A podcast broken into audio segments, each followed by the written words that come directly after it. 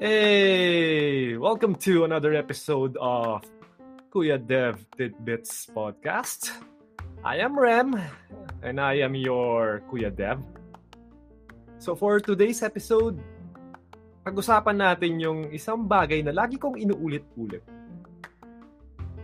It's this, uh, ito yung ano eh, um, lagi kong pinapayo sa mga career shifters na dapat i-target nila yung mga foreign employers. Mas, mag- mas maganda kapag ka-remote, di ba? Pero kasi it's born out of ano eh, yung mga naririnig ko and uh, naobserbahan ko even before ako nag-shift into tech na ang hirap makakuha ng trabaho rito sa Pilipinas even in tech, na lalo na pagka career shifter ka. Kasi madalas sa mga requirements sa Pilipinas, medyo rigid.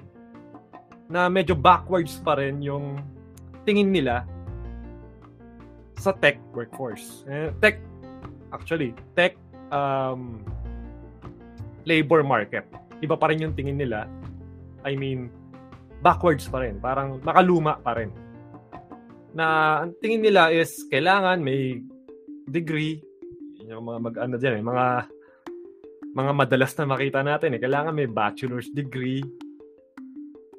Fresh graduate pero kailangan may one, two years of experience na sobrang I don't know how that ano, how that happens, ano? Gaano yung kas kaposible. But it's there na ganun nga yung ano, ganun yung kalakaran ngayon sa karamihan ng mga Pinoy employers. Hindi lahat ah, pero karamihan. Lalo na pagka yung mga corporate, ay, talagang hihingan kanya ng mga ano, ng, ng, ng degree. Ah, wala kang CS degree, nursing ka, or worse, wala ka talagang ka-degree-degree na parang high school graduate or di ka, di ka gumraduate ng college. Ah, ganun. May hirap kang pumasok. And that's the reality here in the Philippines. Ang masaklap pa nun, makapasok ka man, hindi naman ganun aganda yung bayad, di ba? Yung entry level dito, medyo may naririnig ako parang yung iba minimum wage pa. Uh, sobrang, come on. Pero syempre may kumaagat doon eh. Kasi lalo na pagka desperado ka eh. Na, ano, kailangan mong mag, ano eh, maghapag ng pagkain sa, ano, sa mesa, di ba? Pag wala kang pera, syempre, kaagat ka sa mga ganong gig. But, you know, ang tanging paraan lang na nakikita ko is to broaden your market. What I mean is, nabanggit ko na kanina nung simula nitong podcast is tumingin ka ng ng mga opportunities outside of the Philippines. At mas lalo na ngayon dahil you know, yung nakaraang dalawang taon tinamaan tayo ng COVID. And it opened up, you know, remote opportunities to almost everyone around the world. Na nakapaklasan ng mga tao, di mo naman pala kailangan na nasa opisina ka para maging productive ka or para magtrabaho ka, eh, di ba? Tapos nagkandara pa pa yung mga ano, yung mga kumpanya na mag mag ano, mag-adopt ng uh, migration. What's the term again? Um, basta, kailangan nila mag-adapt ng bagong tech para mag- mag-upgrade or uh, mag-adapt ng technology, you know? Kailangan nilang i-digitize yung mga bagay-bagay sa processes nila, sa business nila. And nag-create pa lalo ng mas malaking demand para sa mga tech workers.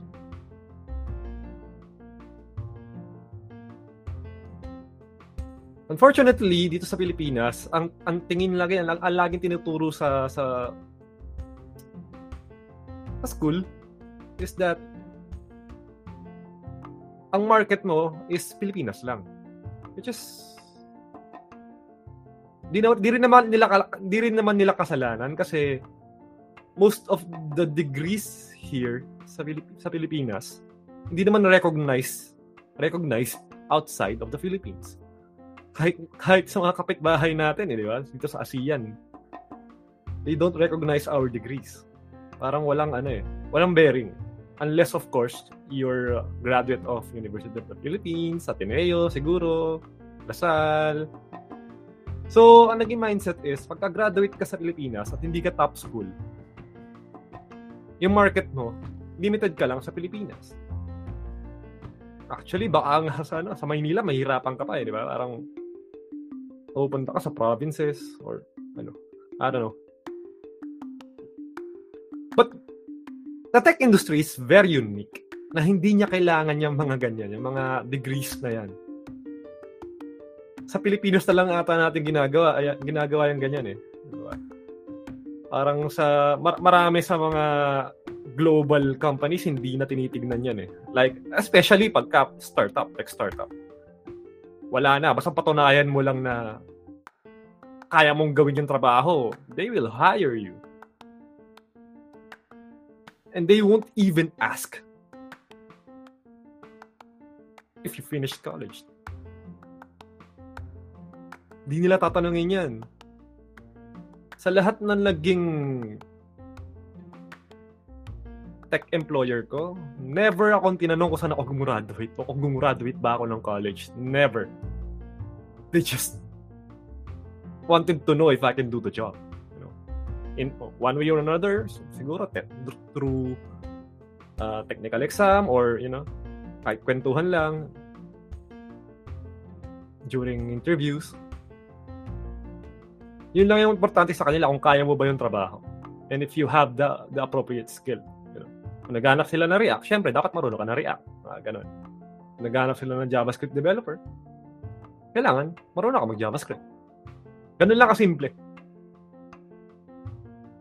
Na pinapahirapan nga natin dito sa ano, dito sa sa Pilipinas.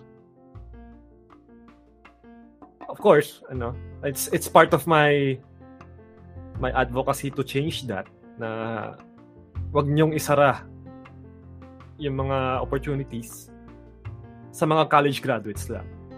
Give career shifters a chance.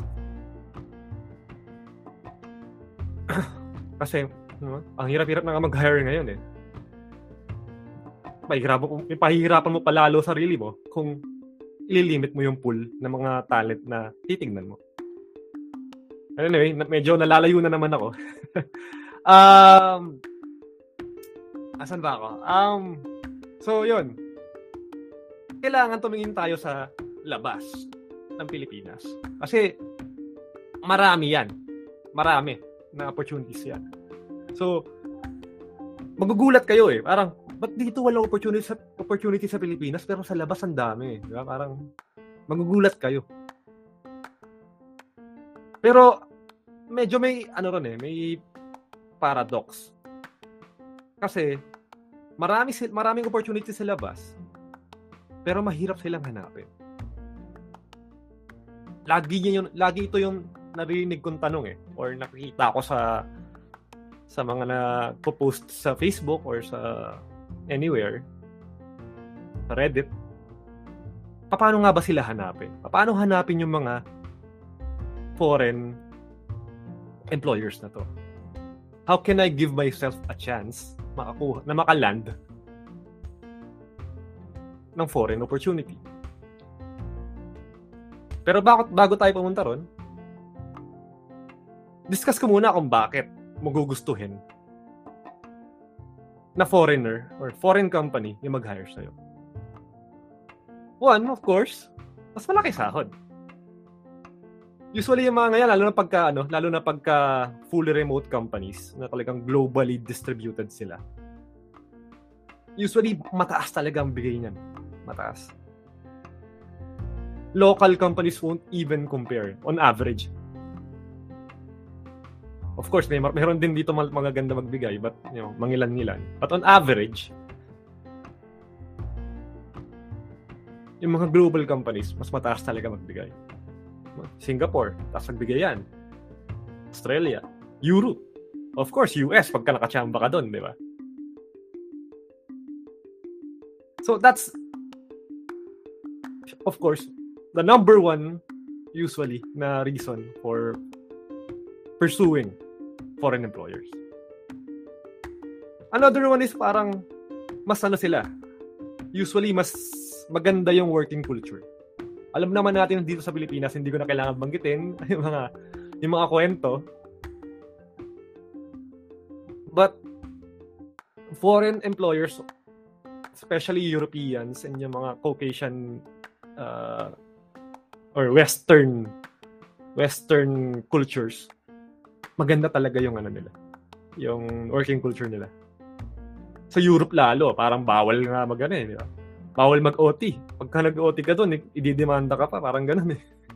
okay, pag pinilit ka mag-OT ng, ng, comp- ng company, didemanda sila. Which, dito naman, parang sa Pilipinas, pagka nag-OT ka, ano ka eh, uh, inaabuso nung iba, or we celebrate overtime here in the Philippines. Hindi naman dapat. It's not something na dapat nating ano. Of course, depende rin 'yon, of course, pero yung mga tipong araw-araw overtime na lang. Di ba? Tapos lagi kang haggard. That's not healthy.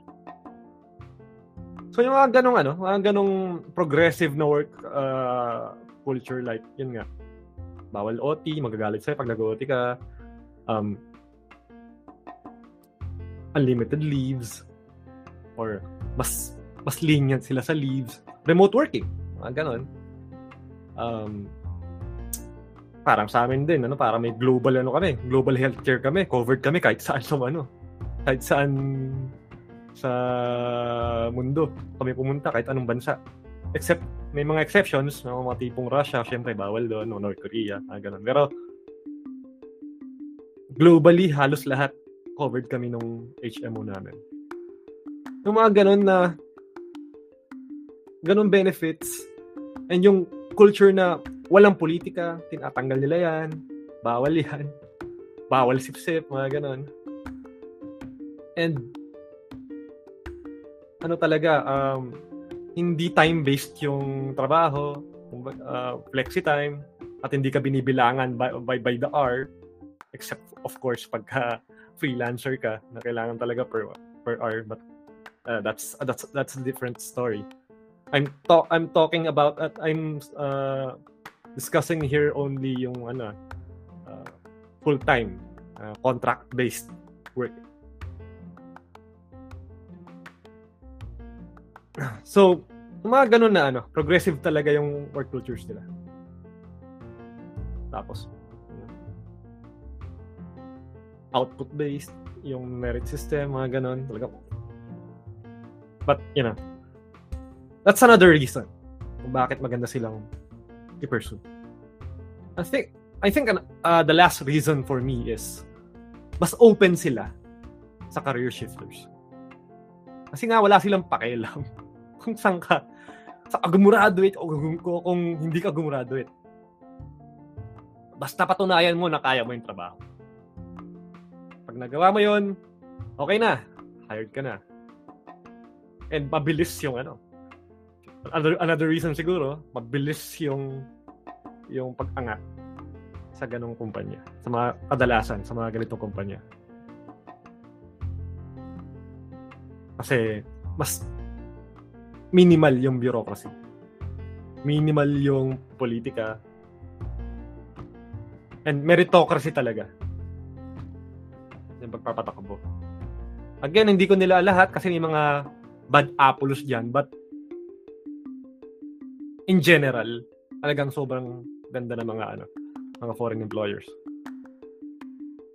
Okay, so given na okay na, sige, kumbinsido ka na na gusto mo talagang makakuha ng foreign employers. So paano ka nga ba makakakuha ng ano, ng, ng opportunity? Paano mo sila mahahanap? Kasi mahirap nga naman.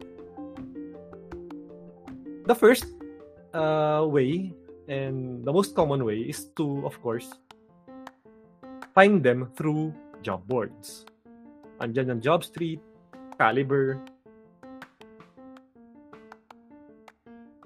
and even, you know, mag-research tayo sa Google. Job boards na for Singapore lang, or Europe, sabihin natin UK, US, try applying doon. Parang, huwag kayong mag-discriminate. Parang, pag may nakita kayong job board, tapos may mga nakita kayong uh, opportunity na feeling nyo, gusto nyo applyan, applyan nyo na. Kahit na natatakot kayo, ano, applyan nyo lang. Huwag kayong matakot. The worst that that can happen is hindi nila pansinin. 'Di ba? Okay lang 'yun. Wala namang mawawala sa inyo. The best that can happen is ma-hire ka, 'di ba? so, sabihin natin 1,000 yung hindi hindi pumansin sa'yo o nag-reject sa'yo. Tapos, may doon sa 1,000 yun, sabihin natin, may isang nagbigay, ano, nagbigay ng chance, hinire ka. Di ba? Parang, the risk is so worth it. Actually, risk-free nga siya eh. Kasi wala namang mawawala, di ba? Pag-apply ka, ano mawawala? Langal mo? Kasi na-reject ka? Natin kailangan niya sa ano, sa sa pagka naghahanap ka ng trabaho, lalo na pagka career shifter ka, wala yan, dangal-dangal na yan. um, then, try finding din yung mga ano, may mga websites din na or mga platforms din na specific for remote remote work eh. Like remoteok.com. Ayan. So try finding those company uh, the, those um, platforms para ano yun, doon mas madali makahanap ng kukuha sa'yo kasi remote eh by default. So they won't have to um, let's say, jump through the circles of yun, mga legalities para ma-hire ka. Pagka-remote kasi, iba yung dynamic pagka-remote eh. Iba rin yung mga kalakaran, mga policies. Mamaya, i-discuss ko. Another siguro na way na ito medyo ano, medyo hacky is punta kayo sa mga website na mga favorite nyong uh, gamitin na platform or apps? Like siguro Facebook or Google know? kasi minsan pagka binuksan nyo yung ano binuksan nyo lalo pagka developer kayo or uh, web developer kayo uh, most probably makikita nyo to. Buksan nyo yung ano nga ba tawag dito? Dev tools ng browser kung hindi niyo alam yung kung, hindi niyo alam kung ano yung DevTools, research niyo paano buksan yung DevTools. Tapos punta kayo sa console. Doon sa console, may mga kumpanya na naglalagay doon ng ano eh, ng ano, hey, we are hiring. May nakalagay doon. Parang itong kailan ba yun? Years ago, parang I had this app na madalas kong gamitin dati. Uh, it was it it was called uh, Blinkist. And I really liked their UI. So medyo naging curious ako. Tapos binuksan ko yung console para i-inspect yung HTML nila. And di pa paano nila ginagawa yung mga bagay-bagay. Tapos napunta ako sa console. Tapos nakalagay doon, hey, we are hiring. Na-tempt ako actually na mag mag mag-apply but uh, I didn't ano na lang kasi masaya pa ako doon sa sa current employer ko noon so hindi na ako nagtangka. But uh, looking back baka you know, you never know eh. Baka siguro tinry ko tapos malay natin, ano, it would have, it would have worked out. Uh, hindi naman ako nangihinayang pero you know, you, you never know baka maganda yun ang kinalabasan eh. I think they were based in somewhere in UK. Ay, UK. Europe? I forgot. na kung ano yung ano, saan sila talaga nakabase. But ganun, yung mga ganun lang, medyo hacky nga. Pero magandang gawin 'yon. Mga punta ka ng Facebook, buksan mo yung ano mo, yung yung DevTools, punta kang console, basahin mo baka hiring sila, di ba? Kasi ang tawag diyan parang ano eh, parang mga Easter egg. Nag-iiwan ng Easter egg yung mga yan kasi mga ang mga dev may pagka-nerd yung mga yan, di ba? pagka-nerd may excuse me. Ah, uh, may pagka-nerd tayo eh, di ba? Na may mga mahilig tayo magganyan eh, mag, maglagay ng mga parang mga puzzle for people to solve. Tapos yung mga curious minds, mga tulad ng mga dev, ang hilig niyan ng mga ano, mga web dev, madalas yan pag kami nakita maganda sa isang website, bubuksan na bubuksan agad yung ano eh, yung dev tools eh. Para tignan, i-inspect yung ano, yung website eh. So, tinitake advantage ng ibang ano yan, ng ibang company yan, yung pagka-curious ng mga developer. And uh, to ano rin, to, rec- to recruit those developers. So that's, you know, very unconventional but, you know, uh, may mga nakakuha ng trabaho sa ganyan. Eh. Another way would be to, you know, spruce up your LinkedIn. Ito medyo, sa akin effective siya kasi imbes na ako yung naghahanap, ako yung nilalapitan. Ako yung hinahanap. And LinkedIn is very effective in ano, in capturing those leads. Eh. ng mga mga recruiter, employers, mga actually madalas mga C-level pa yung kokontak sa iyo eh. So ito yung parang tinatawag ko na ano eh. Kung familiar kayo sa search engine optimization, yung concept na yon na parang pagagandahin mo yung web page mo para gumanda yung rank niya. Or diba? ayusan mo yung web page mo para gumanda yung rank niya. Kunwari sa Google para mataas siya sa particular na keywords. Search keywords na tina-target mo. Kunwari, nagbebenta ka ng wallet. Yung web page mo or yung website mo, ayusan mo yung yung ano, yung mga, yung content para mag-rank siya ng mataas sa Google tuwing may naghahanap ng wallet for sale, kunwari. Yun yung keyword sa target mo, wallet for sale. This, this is the same din sa ano sa LinkedIn. So, kailangan nun budburan ng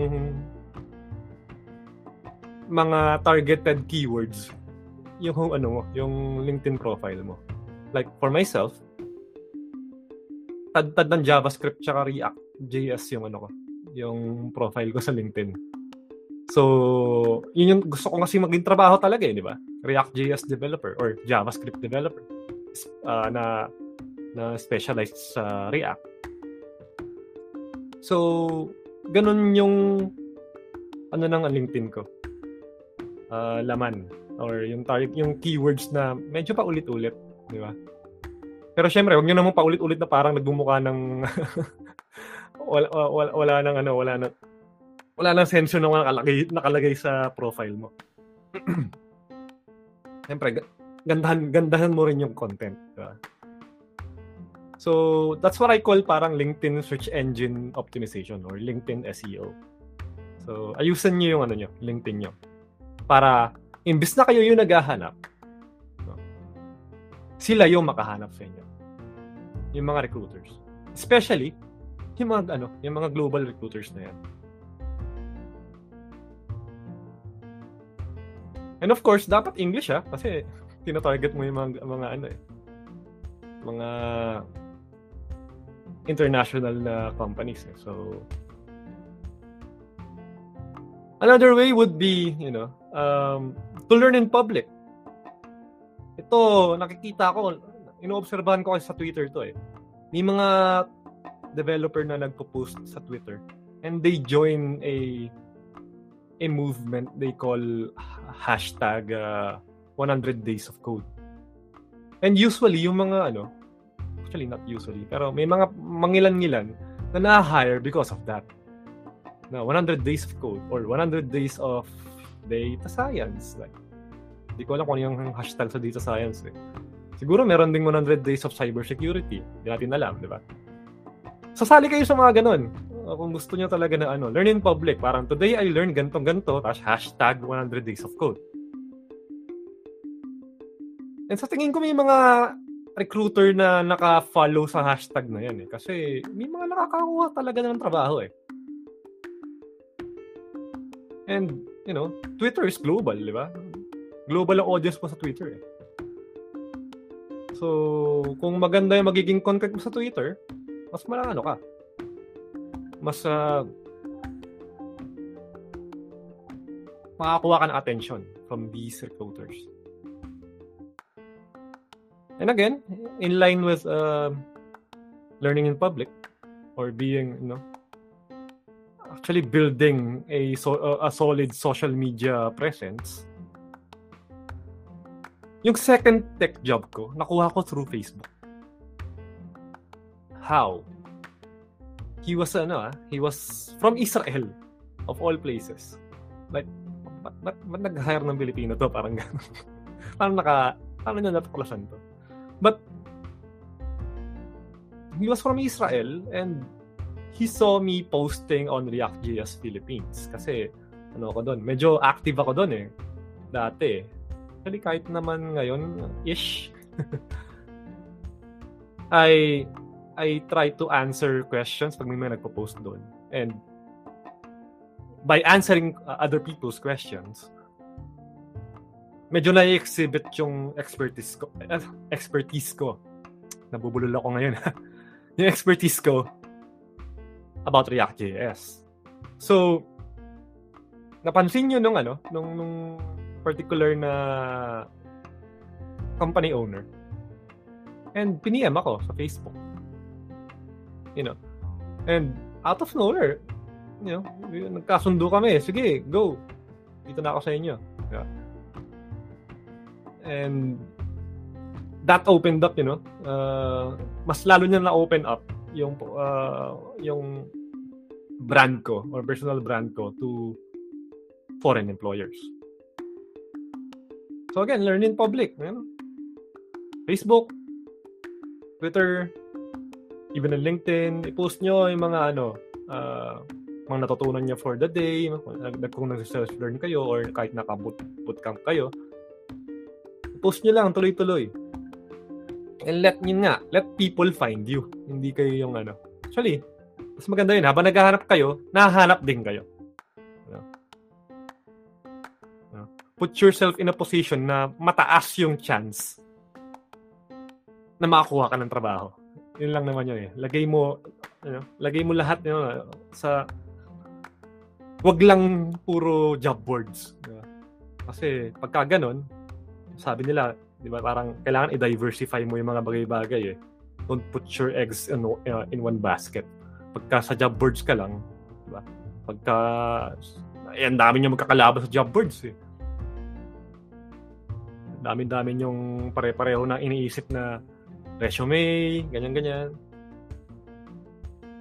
Eh, yung traditional way of of applying for jobs is also the most ineffective way. Lalo na pagka entry level or career shifting na ano na position. Sobrang cutthroat ang ano diyan, ang competition diyan. No? Napakala medyo ironic eh. Napakarami nung nung opportunity. Pero yung bago ka makapasok doon, ang hirap. So, you know, yun nga, try to diversify. Huwag lang puro resume. Yun yung pinaka-baseline na, na effort na pwede nyong gawin. Pero, hanap din kayo ng ibang paraan para maland yung ano, yung first job in tech. So, again, learn in public. That's another one. Another one is ano, um, try to freelance muna kapag medyo nahihirapan kayo maghanap ng employer freelance. May mga nakilala akong ganito yung ginawa na actually aksidente lang, hindi naman nila sinasadya. Na nagsisimula muna sila ng freelance paunti-unti. Then, eventually magugustuhan kayo ng nung, nung client mo, di ba? Nagustuhan ka. Pwede kang i-absorb eh. Parang, dito ka na lang sa amin, di ba? Parang, maraming ganun nangyayari. Yung mga ganun ako kaopisina, although not in the tech team, but in other teams, mga design, even data, na nagsimula silang freelancer. Then eventually, hindi, dito ka na lang, bayaran ka na lang namin ng mas maganda. Diba? And maganda sa pagiging freelance, you can choose your clients. Uh, pagka medyo established ka na. Pwede ka na mamili ng clients mo. I'm not, I, I, I haven't done freelancing. Siguro may ibang mas, um, mas pwedeng magbigay sa inyo ng insights about freelancing. But I suggest uh, i-try nyo rin.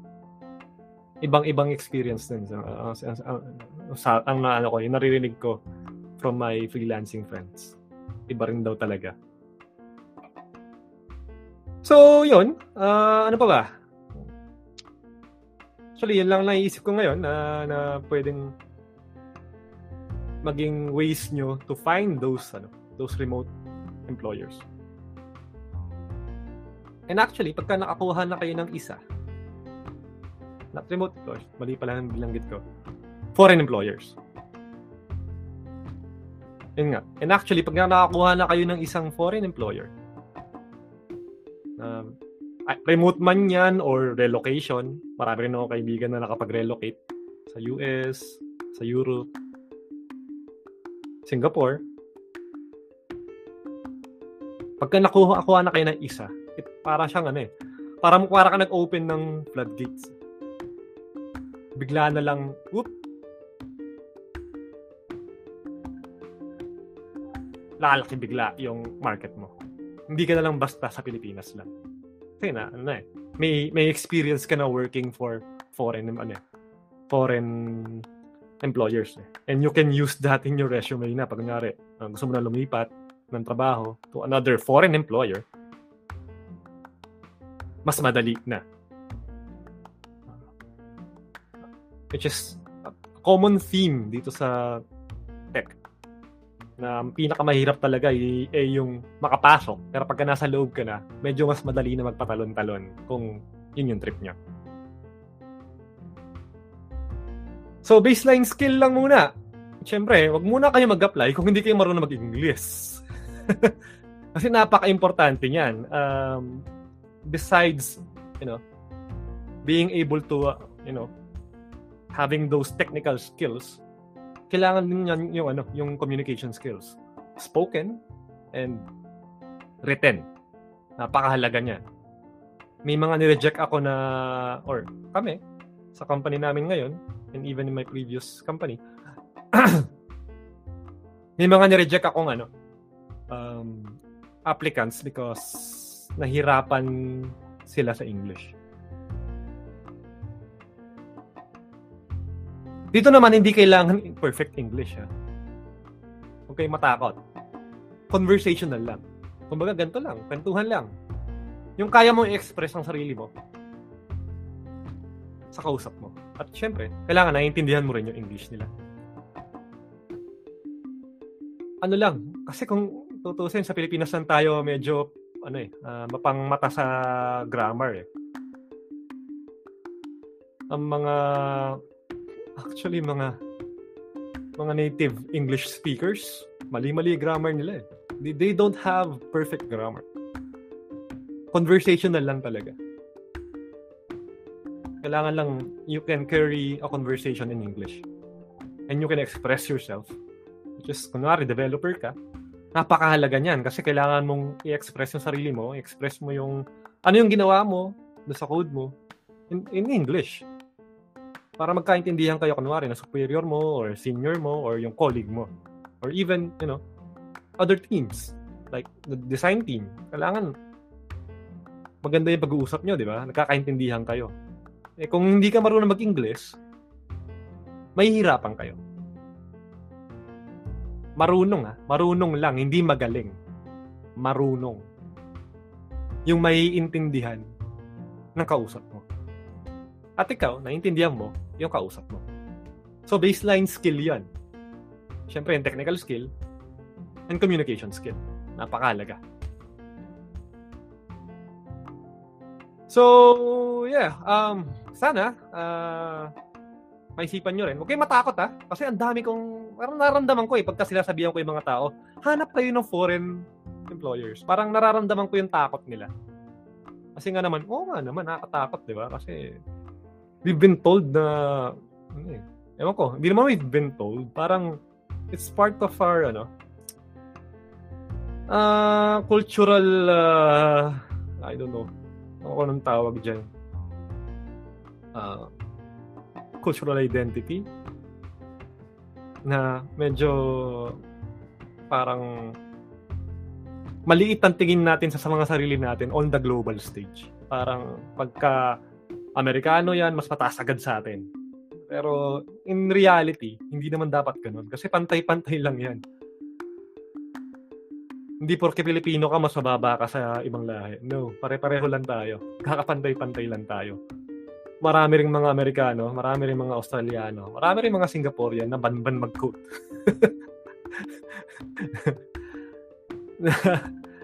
kung titignan mo, ito na ba yung kinakatakutan natin? Titignan mo yung code nila. Ito na ba yun? Of course, may mga narinig tayo na sobrang galing naman talaga. Which is, uh, uh, oh, magaling sila. Pero hindi lahat yan. Parang majority pa rin, you know, mga di rin maganda mag-code. Pag binasa mo yung code, di mo maintindihan. Marami rin ganun. So, huwag kayong matakot. Kasi, at the end of the day, pare-pareho lang tayo. Ano man lahi. And, that also, ano eh, that also helps in your confidence pagka nakikipag-usap ka in English mas malal mas lalo mo ma-carry yung conversation but if if you don't feel you don't feel uh, inferior dun sa kausap mo if you feel na parang you are on the same level kaya mong ano kaya mong makipag-usap na may kumpiyansa? Hindi nahihiya hindi natatakot um, medyo napahaba na to um, again thank you for uh, listening to today's episode. Sana may nakuha kayo at uh, sana mas dumami pa tayo na developer na may foreign ano foreign employers. Bago ko maano, uh, siguro bonus na rin. Isa sa mga dahilan kung bakit pinupush ko rin to is para ma-absorb natin yung kung ano man yung knowledge na meron sila. Kasi admittedly, alam naman natin lahat to, sa Pilipinas, medyo nahuhuli tayo in terms of best practices and technical knowledge, di ba? Technical knowledge. medyo kinukulang tayo dyan. So, another way na para maibsan natin yon is for more Filipino developers to learn from these foreign entities. Kung ano nga ba yung best practices, ano nga ba yung uso ngayon na mga technologies, kung bakit ito yung ginagamit nila, paano nila binubuo yung CI/CD pipeline nila, yung mga ganung bagay na madalas sa Pilipinas hindi pa na-implement. And that will benefit the Philippine tech industry in general. Di ba? Kasi, syempre, hindi naman tayo madamot sa pag eh, sa mga kaalaman natin eh. Pagka natutunan natin yon i-share natin ngayon sa mga kapwa natin Filipino dev. Diba? So, yun. Bonus yun. Um, again, thank you for uh, tuning in to the Kuya Dev Tidbits podcast. I'll see you again next time